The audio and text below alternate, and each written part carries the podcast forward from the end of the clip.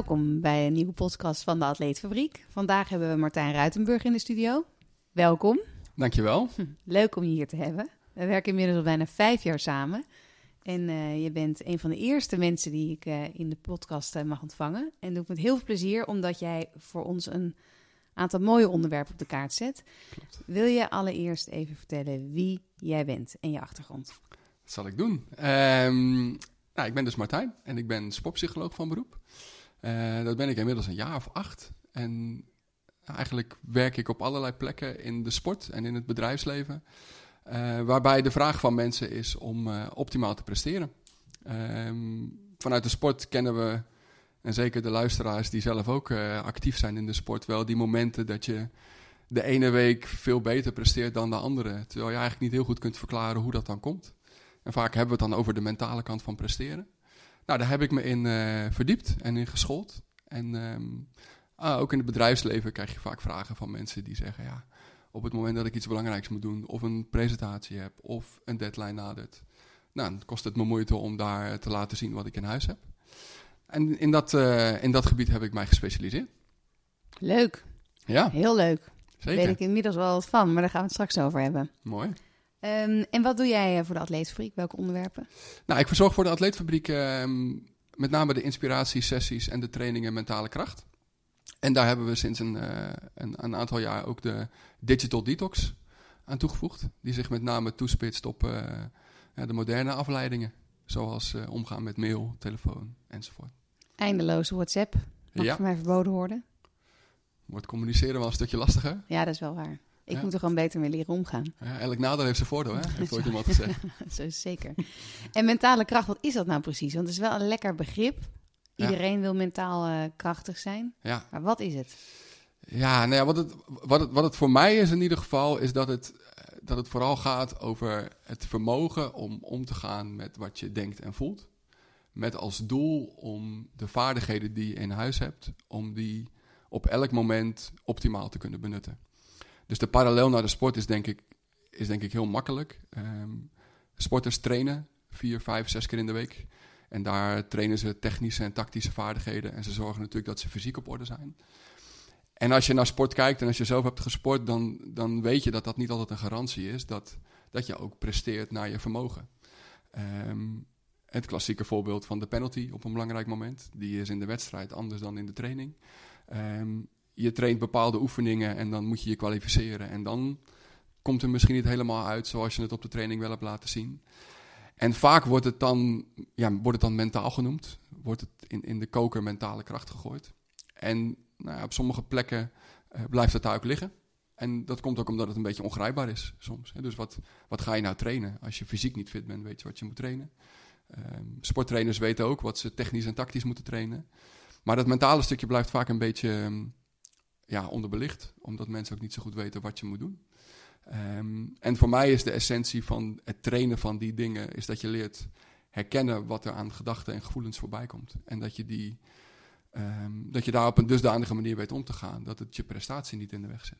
Dus je moet heel veel oefenen eigenlijk om te herkennen wat er allemaal bij komt kijken op dat onverwachte moment. Om daar uiteindelijk weer grip op te krijgen. Of Ja. misschien juist wel weer los te moeten laten. Ja, ja, en je hoeft niet eens, want dat wordt wel eens over de penalty gezegd. Ja, we kunnen nooit een penalty simuleren voor 80.000 man.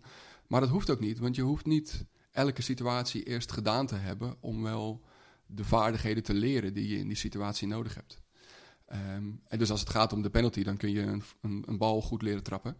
En je kunt ook op een andere manier leren, leren omgaan met het, het omgaan met druk. En het leren richten van je aandacht op wat jij moet doen op dat moment.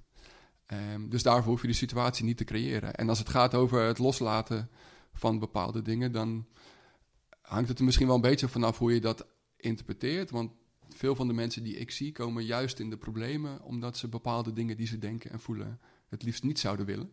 Ja. Waardoor er een bepaald gevecht ontstaat waarvan ze dan op een gegeven moment ontdekken dat dat niet te winnen is.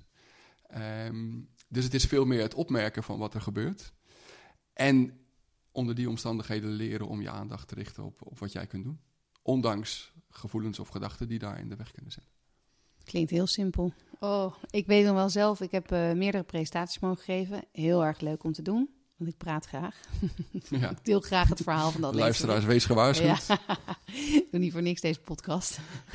Ehm, maar even serieus, eh, tot in de puntjes iets voorbereid was vorig jaar. Zo slecht ging het helemaal niet, maar in mijn hoofd eh, ging het eh, minder goed dan gewenst. Ik ben zelfs naar de locatie toegereden op mijn vrije dag met mijn zoontje. Eh, daar doe ik eigenlijk, probeer ik echt werk daar, daar van die dag weg te houden. Maar zelfs op die dag ben ik daar naartoe gereden. Ik ben op het podium gaan staan. Ik heb het gevoeld. Ik heb alles ervaren. Ik heb twee eh, sprekersopleidingen gedaan. Nou, alles eh, qua uiterlijk ook, dacht ik, verzorgd en geregeld voor de presentatie zelf. En ik zou even de vloer gaan aanvegen met die zaal. En daar met op zijn minst een 9 van mezelf, een 9,5 naar buiten lopen. Maar ik kwam toch in een freestand te staan, niet normaal. Terwijl ik toch wel echt het goed had geoefend en het zat er echt goed in. Ja. Dus dan is mijn vraag aan jou: hoe kan ik daar dan. Het is dus opmerken wat er dan met je gebeurt. Ik kreeg een enorme druk op de borst, namelijk. En ben in mijn automatische piloot mijn verhaal gaan afdraaien. Wat helemaal nogmaals niet slecht was, want het is ook gefilmd. Ik heb het gezien. Ja. Maar toch lastig, want ik heb daarna nog een aantal keer podium mogen staan, maar opnieuw eh, eh, geoefend, minder goed geoefend, meer in een flow eh, de dingen voorbereid en niet perfect. En dat ging veel beter voor mij. Ja. Kun jij, dat is misschien wel een mooie vraag, kun jij helemaal voorspellen hoe je je gaat voelen? Nee, Nee. daar En- zat het hem in. En daar zit misschien wel een belangrijk punt. Want wat, dat, dat doen veel sporters en dat, dat doen wij ook eh, regelmatig.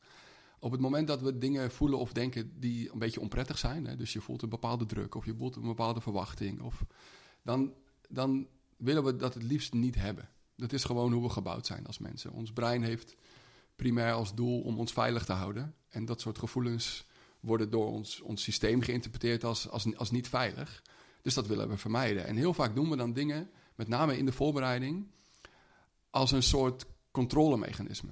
Alsof we kunnen voorkomen dat Ja. we zenuwachtig gaan worden. Ja. Alsof we kunnen voorkomen dat we ons zorgen gaan maken over het resultaat. En nou ja, heel vaak ehm, komen mensen uiteindelijk daardoor eh, in de problemen. Want dan denken ze dat ze het onder controle hebben.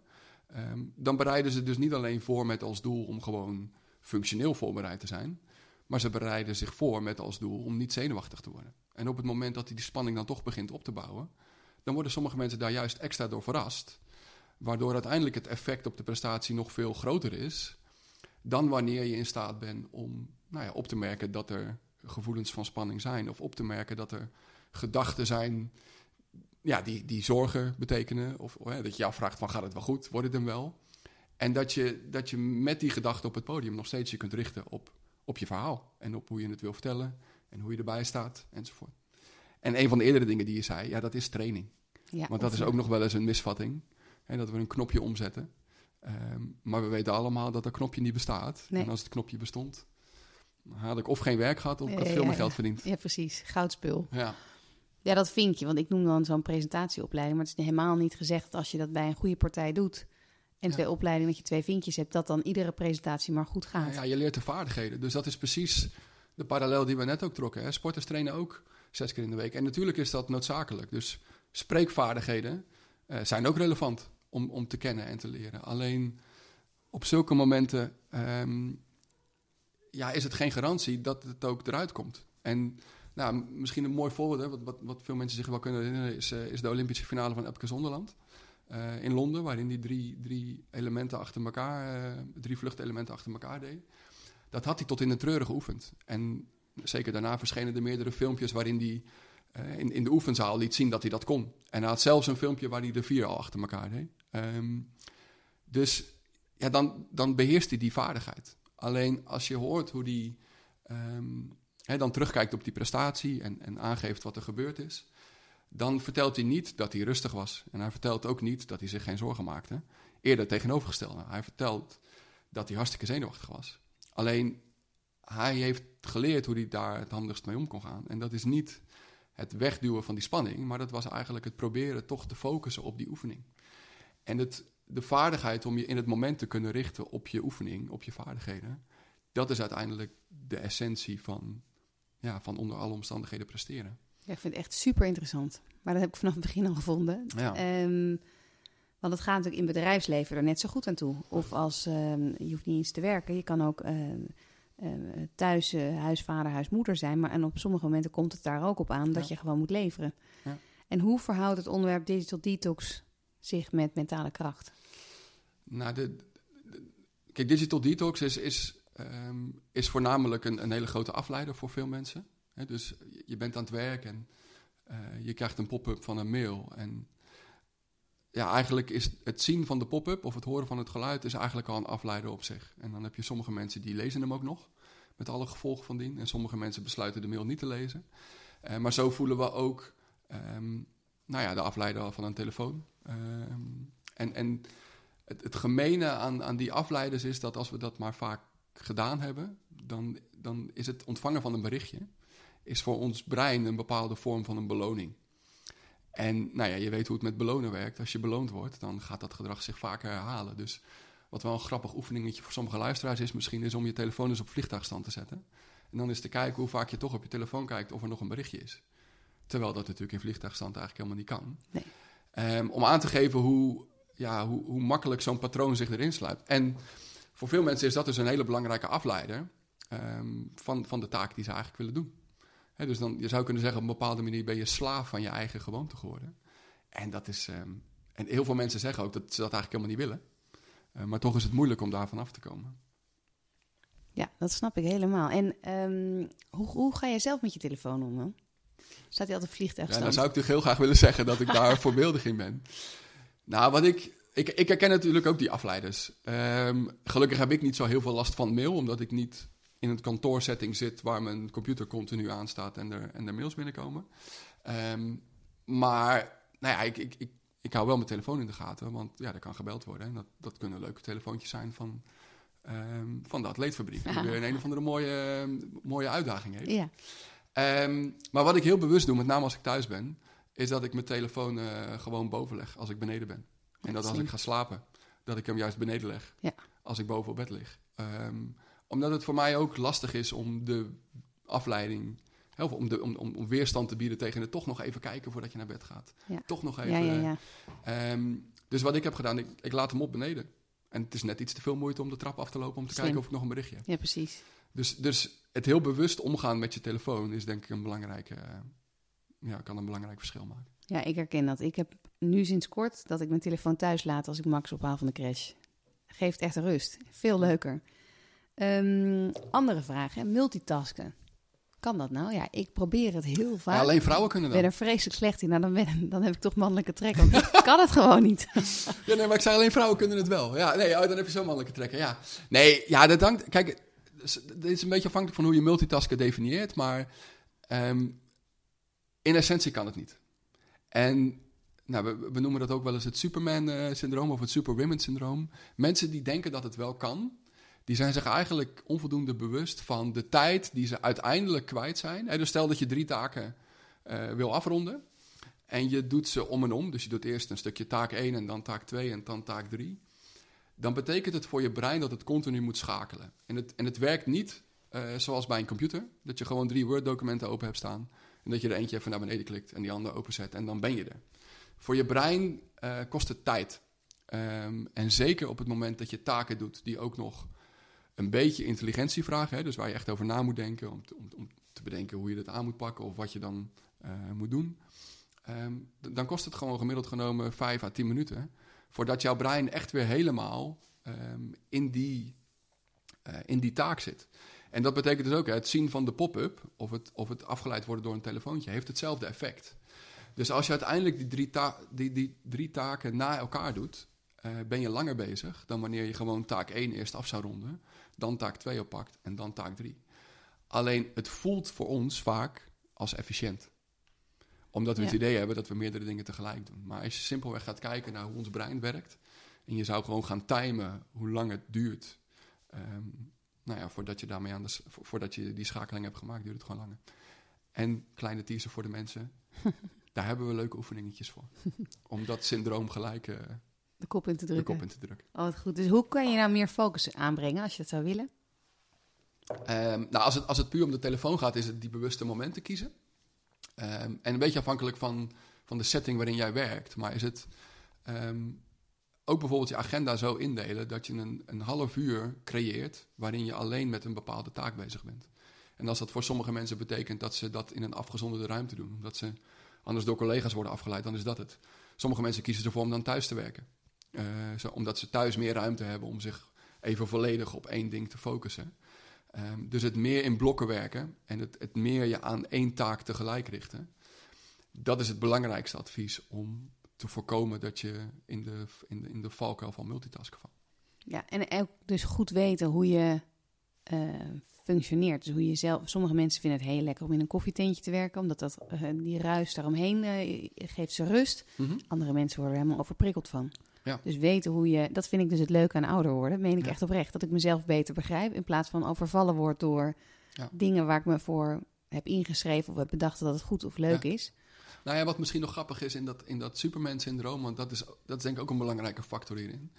Kijk, als je mensen vraagt, uh, stel dat jij in de auto zit als bijrijder en degene die achter het stuur zit, die is aan het appen of aan het bellen of druk met navigatie bezig. Wat vind je daar dan van? Nou, dan geeft uh, 80% aan, dus onveilig, is niet verstandig. En daar ben je afgeleid door. Als je vervolgens mensen vraagt, als jij in de auto zit als bestuurder, kun jij dan je navigatie instellen? Kun jij dan bellen? Kun jij dan... Dan zegt in één keer 80%, ja, dat is prima. Uh, want dat kan ik wel veilig. Ik kan me nog steeds concentreren enzovoort. En het is dus een heel mooi voorbeeld van het feit dat we denken dat wat voor anderen geldt, niet voor ons geldt. En nou, misschien dat ouder worden daar ook iets in doet. Hè? Dat, je, dat je al een paar keer door die mand gevallen ja. bent. Dat je, het wel, dat je wel weet dat jij niet heel anders bent dan de rest. Uh, maar het is ook gewoon erkennen dat het zo werkt. Uh, en dat jij niet anders bent dan, nee. dan gewoon de gemiddelde mens. Ja. Omdat ons systeem zo in elkaar zit. Grappig. Ja. Ja, ik herken wel wat je zegt trouwens. Uh, nog één laatste, nou ja, twee vragen nog. En dan, uh, dan ronden we af. Uh, hoe kun je mentale vaardigheden ontwikkelen? Want eerder noemde je onder andere fysieke vaardigheden. Maar hoe kan je ze nou verder mentaal verder ontwikkelen? Nou, in ieder geval door gericht te trainen. En wat veel mensen doen, en jouw voorbeeld van die, van die presentatietraining is daar wel mooi van. Hè? Als mensen een keer moeite gehad hebben met een presentatie, dan is vaak het eerste wat mensen bedenken is van oké, ik moet vaardiger worden. Hè, dus ik ga op een bepaalde training om, om vaardigheden te trainen. Um, maar ja, dat kan maar tot op een bepaald niveau. Op een gegeven moment beheers je wel bepaalde dingen. Um, en dan is mentale training is het, is het, is eigenlijk het trainen van aandacht. Daar komt het op neer. En het, het komt voor een deel neer op het herkennen van de dingen die jij doet om gedachten en gevoelens te proberen te controleren. En dat je nou eens echt gaat onderzoeken van, werkt dat? Dus als ik probeer dingen niet te voelen of dingen niet te denken. Um, ja, helpt me dat nou echt? Of, of doe, ik, doe ik misschien de verkeerde dingen? Um, en het is heel bewust um, nou, dingen doen die op de korte termijn wat onprettig kunnen voelen. Maar die voor de lange termijn bijdragen aan wat je wil. Dus als we het hebben over de telefoon. Je telefoon even een uurtje opzij leggen is vaak korte termijn voor veel mensen een beetje een onprettige activiteit. Terwijl het je daarna heel veel rust geeft. Uh, je kunt met je aandacht op de plek zijn waar je bent. Uh, en dat is uiteindelijk wat heel veel mensen ook willen. Um, maar dat betekent dus dat je heel bewust iets moet doen wat op de korte termijn misschien even onprettig voelt. Ja, ik heb ooit van een, uh, of ooit, een paar maanden geleden van een vriend van mij gehoord: uh, groei is per definitie oncomfortabel. Eens. Is zo, hè? Ja. ja, vervelend. Ja, maar aan de andere kant, als je goed gaat voelen weer, ja. dan weet je dat je de goede kant op gaat of niet. Maar Ja. als het goed is wel. Ja, en, en tot op zekere hoogte blijven veel situaties, zeker belangrijke situaties, blijven oncomfortabel.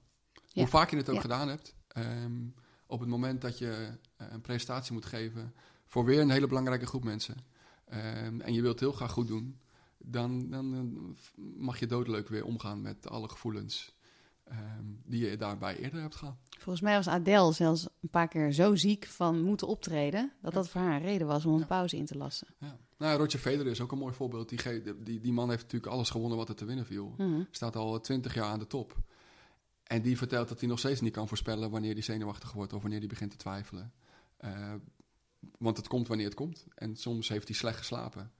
En dan is er niks aan de hand. En soms is hij top voorbereid, goed geslapen, goed ontbeten. Dit is een eerste rondepartij van een, eh, van een relatief klein toernooi en is hij zenuwachtig. Ja, grappig. Hij is uiteindelijk ook maar een mens.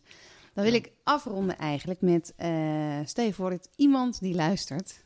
Heel veel mensen natuurlijk. morgen denkt, ik wil een stukje vaardiger worden op dit onderwerp. Mentale kracht. En misschien ook wel digital detox. Wat zou jouw tip zijn voor beide onderwerpen?